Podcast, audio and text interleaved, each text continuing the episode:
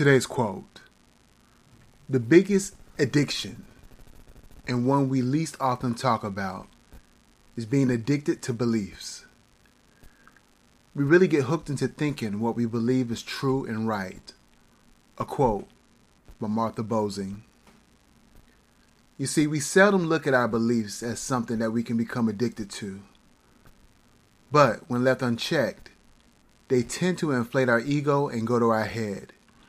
Rarely do we challenge our beliefs, and eventually, when they are put to the test and fail, we rationalize them in an attempt to feel more self righteous.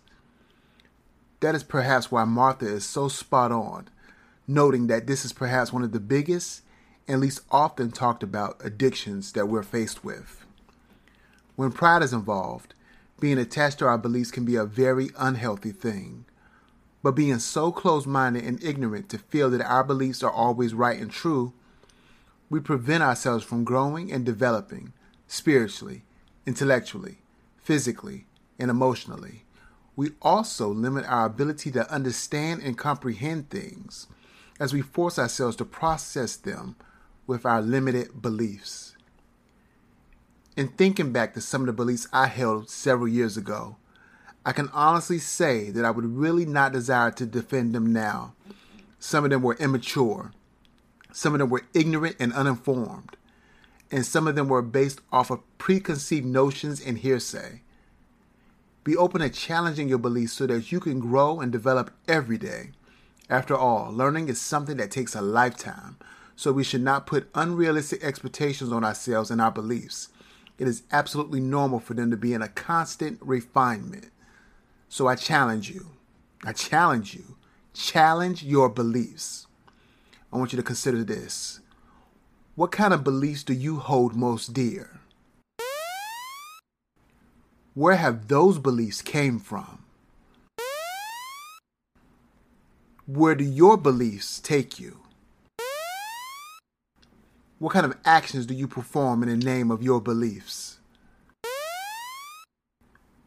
Why might so many people take challenges to their beliefs as personal challenges?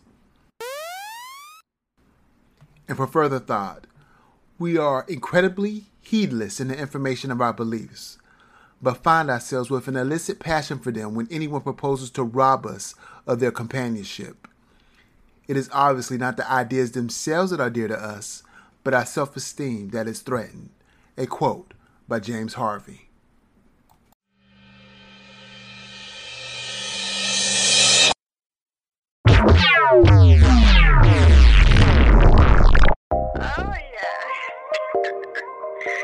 Ojalá que esté.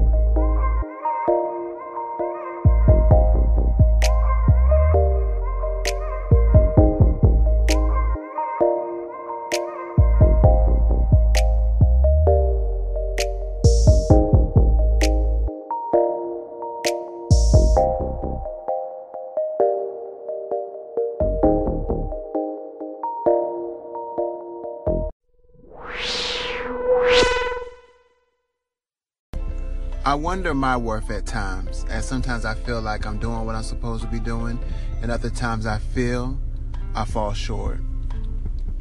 I take solace in the fact that I do more good than bad, and that even when I don't do as well as I think I should, I'm still doing more than what I find most doing. As I am truly committed to empowering and educating people, I am invested in people. I advocate for people. I am there for people.